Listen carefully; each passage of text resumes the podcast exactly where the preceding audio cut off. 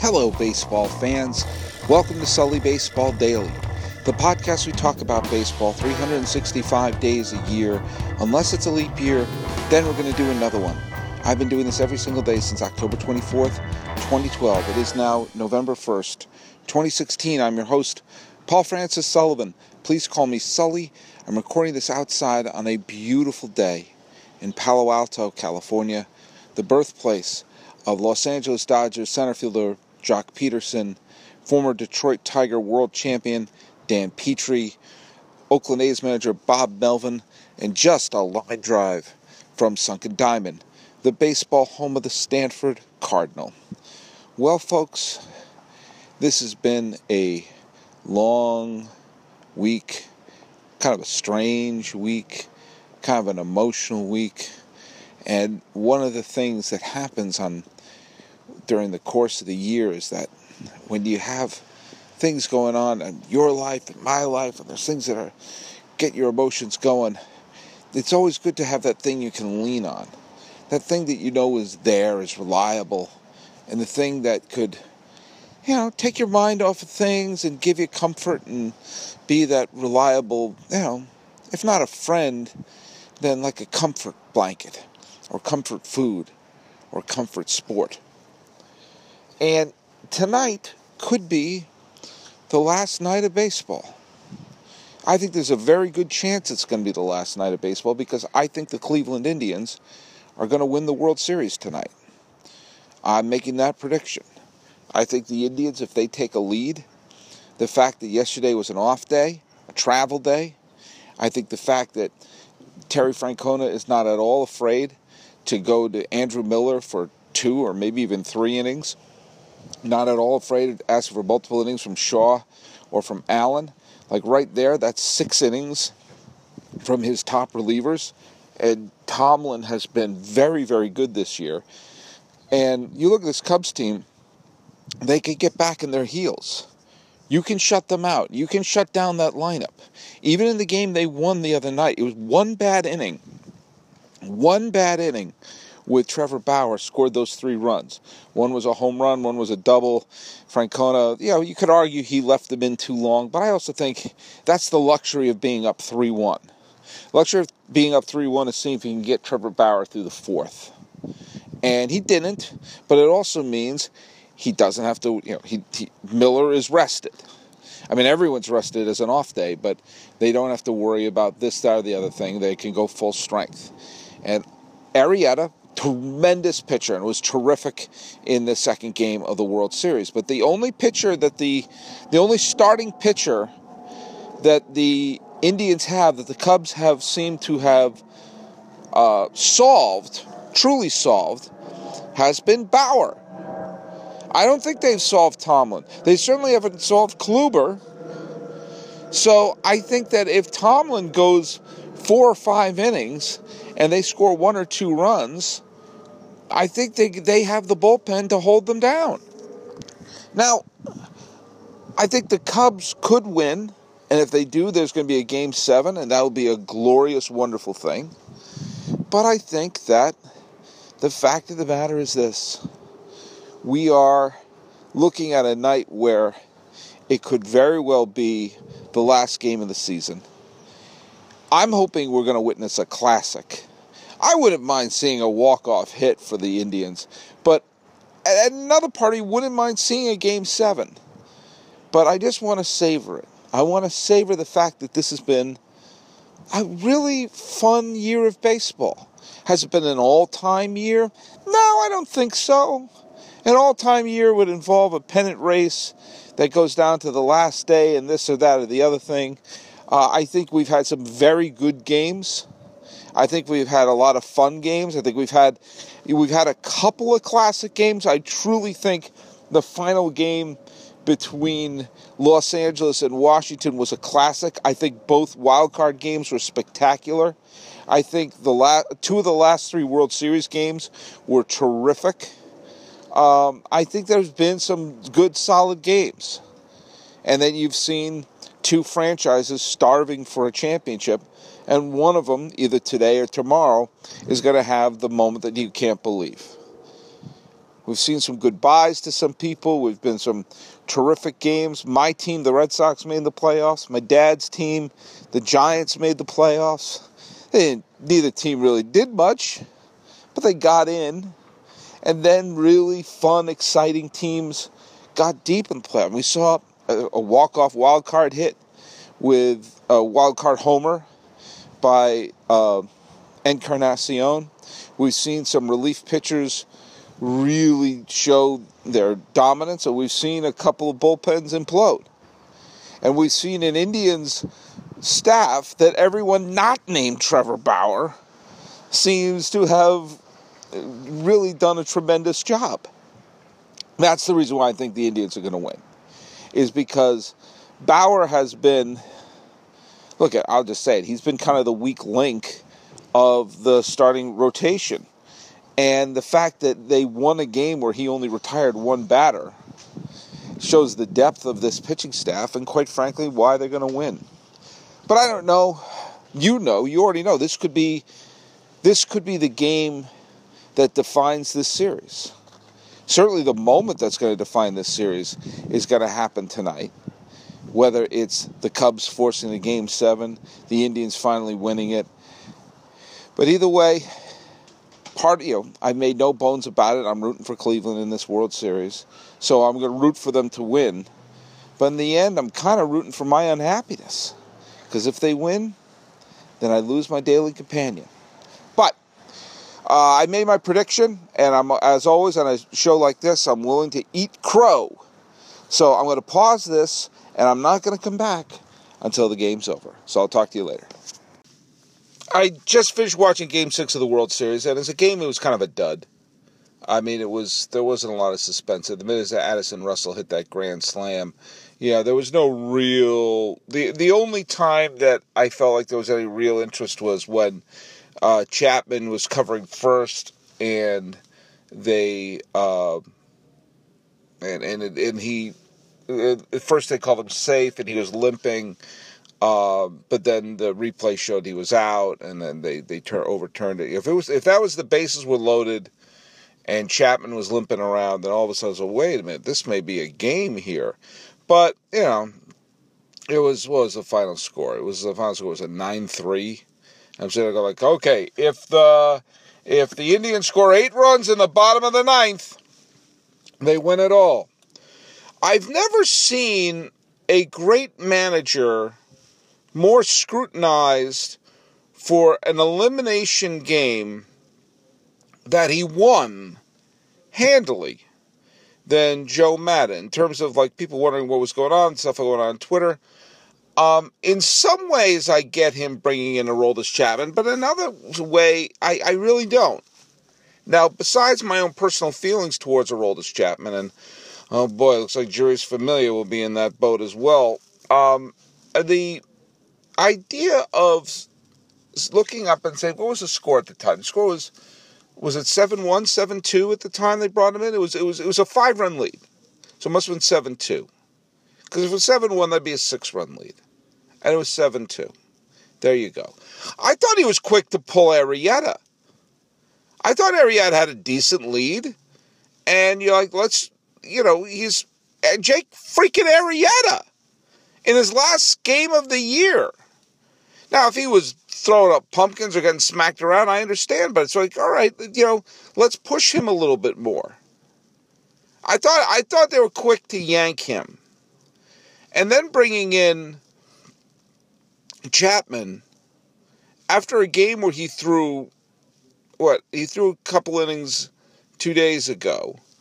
Then he threw a couple innings tonight or whatever the final tally was. Um, I, I, I kind of understand bringing him in in the seventh to get out of that jam. But I don't understand, even bring him in the ninth and he let up a leadoff walk. Well, wait a minute. If the leadoff walk was enough to get him to, to be pulled, then why not just why not not start him that inning? And what I find interesting is that Chapman threw a longer than usual game tonight, right after throwing a longer than usual game the other night. And so I, I started wondering maybe Maddon listened to this podcast. Maybe Maddon's trying to get it to the point where he can't use Chapman in game seven. And if he can't use Chapman in game seven, he has to use Pedro Strop, he has to use Carlos Rondon, he has to use um, uh, Edwards, he has to use, what are the, Montgomery, maybe Lester out of the bullpen.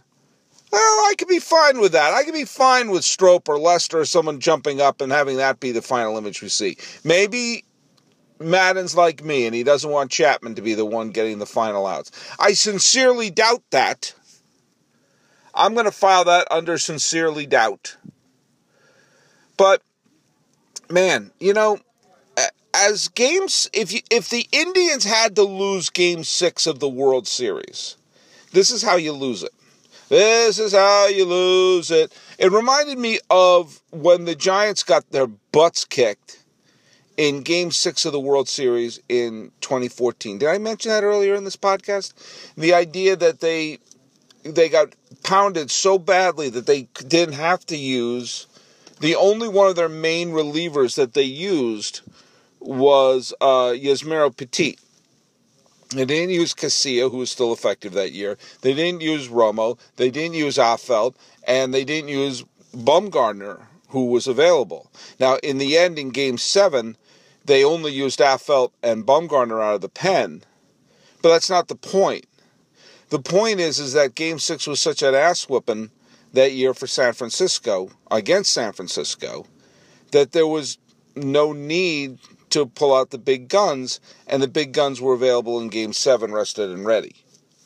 Now, the biggest of all big guns is Corey Kluber, who owns October up to this point. You know, if the Indians win tomorrow, and they get a big contribution from either Kluber or Miller, then they're the ones who own October and the World Series for that matter. Now, Kluber has already won two games in the World Series, and he has the inside track of being the World Series MVP. Now, I would stretch him a little bit. I mean, unless he's just getting his ass handed to him. I, you know, but think about it. If Kluber gives Kluber, remember Kluber? the guy who I think should win the Cy Young Award this year, if Kluber can give them six, Shaw, Allen, Miller. In fact, you can keep one of those pitchers ready in case it goes into extra innings. And, you know, save for the, the Clevinger home runs that he led up to Rizzo in the later on in the game. You know, once again, this was you know, Bryant Homer, yep, and then there was the bum play in right center field, and then the Addison Russell grand slam. In the other innings, the Cubs couldn't score. Now, of course, yes, other than the times they scored seven runs, other than the times they scored nine runs, they couldn't score. Okay, Sully, where are you going with this? I'm saying that the Cubs offense could still be backed on its heels. Clevinger is not pitching in that game tomorrow if it's a tight game. Now, I was dead wrong about Tomlin. I thought Tomlin was going to be good. He didn't have it tonight. He didn't have it. And Otero got slammed. Okay, fine. Now we have game seven. Now, there's all sorts of things that, you know, you had to turn out like this. Well, the way these two teams have been knocking down and dragging out, it had to come to game seven. No, it didn't have to come to game seven. There have been many times there have been two highly competitive teams going at it where there isn't a final deciding game. One, you know, look at the, what the uh, when the Braves and the Blue Jays played in 1992. That's a great World Series. Didn't go to Game Seven. When the Mets and the Astros played in a mind-boggling National League Championship Series in 1986, that didn't go seven. It didn't. And it isn't always destiny, you know, but in this case, I think this is interesting. The two longest stretches, and it's going to be tomorrow. And we know one of them's going to win unless the time space continuum ends. Now, here's a couple things that I want to see. I want to see both teams being aggressive. I want to see Joe Maddon realize he can't use Chapman because that way I'd be more accepting of a t- Cubs championship. Um, I want to be able to see. Uh, I think you know, don't cut to someone in the stands if they're painted their face to look like an Indian. Just don't do that.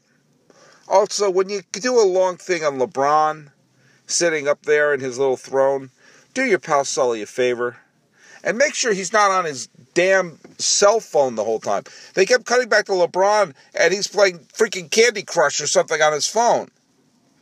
You know, it's like what a great fan he is of the Cavaliers as he's going, you know, like, like, like, oh, look, here I am on Instagram. You gotta make sure he's looking at least into the game when you cut to him. But we're at a game seven. And this is going to be the final game of baseball for the year. And it's going to be the last time I do uh, cover a game for this year. It's to be the last time I do Who Owns Baseball or some form of Who Owns Baseball. I'll do Who Owns October and Who Owns the World Series. And uh, it's to be fun. It's to be fun. Uh, by the way, who owned the October World Series? Uh, I'm to say I'm to say Arrieta because even though I thought he got pulled too early, he struck out nine batters. Granted, he walked three and let up three hits, but he he struck out nine in five and two thirds innings. I think he could have gone it. He could have finished the sixth and gone into the seventh. I think that that was possible to do. Um, but he got the win. He's 2 and 0 in the World Series, and he uh, kept them alive. Now, I could very easily say um, Addison Russell owned October in the World Series because of his Grand Slam and because of the weird double he got, but I'm going to go with Bryant because Bryant's home run got things started in the first. He went four for five. He's waking up. So Kris Bryant owned October in the World Series along with Jake Arrieta. Half woo and wows goes to Jason Kipnis, who went three for five uh, with a single, a double, and a home run. And basically, I mean, he scored two and drove in one. He had something to do with almost every run that Cleveland scored in the game, which wasn't that many. So, if you're keeping score at home, uh, Arrieta and Bryant got full woos and wows. Kipnis got the half woo and wows. And we're going to end baseball tomorrow. It's going to be it. Either the Cubs or the Indians will be the world champion at this point tomorrow. And what I'm hoping for is a classic. What I'm hoping for is this game seven will be one of those game sevens we hear about for a real, real long time. And oh man, I know what would I know. Maybe tomorrow I'll talk about scenarios, but for right now, I'm just gonna sign off because I'm a little pooped, and I'm gotta get ready for Game Seven. So go to sullybaseball.com, like me on Facebook, subscribe on iTunes, SoundCloud, YouTube, Twitter, Stitcher, Instagram. I'm everywhere. The music is by Ted Thacker and Patrick Kaliski.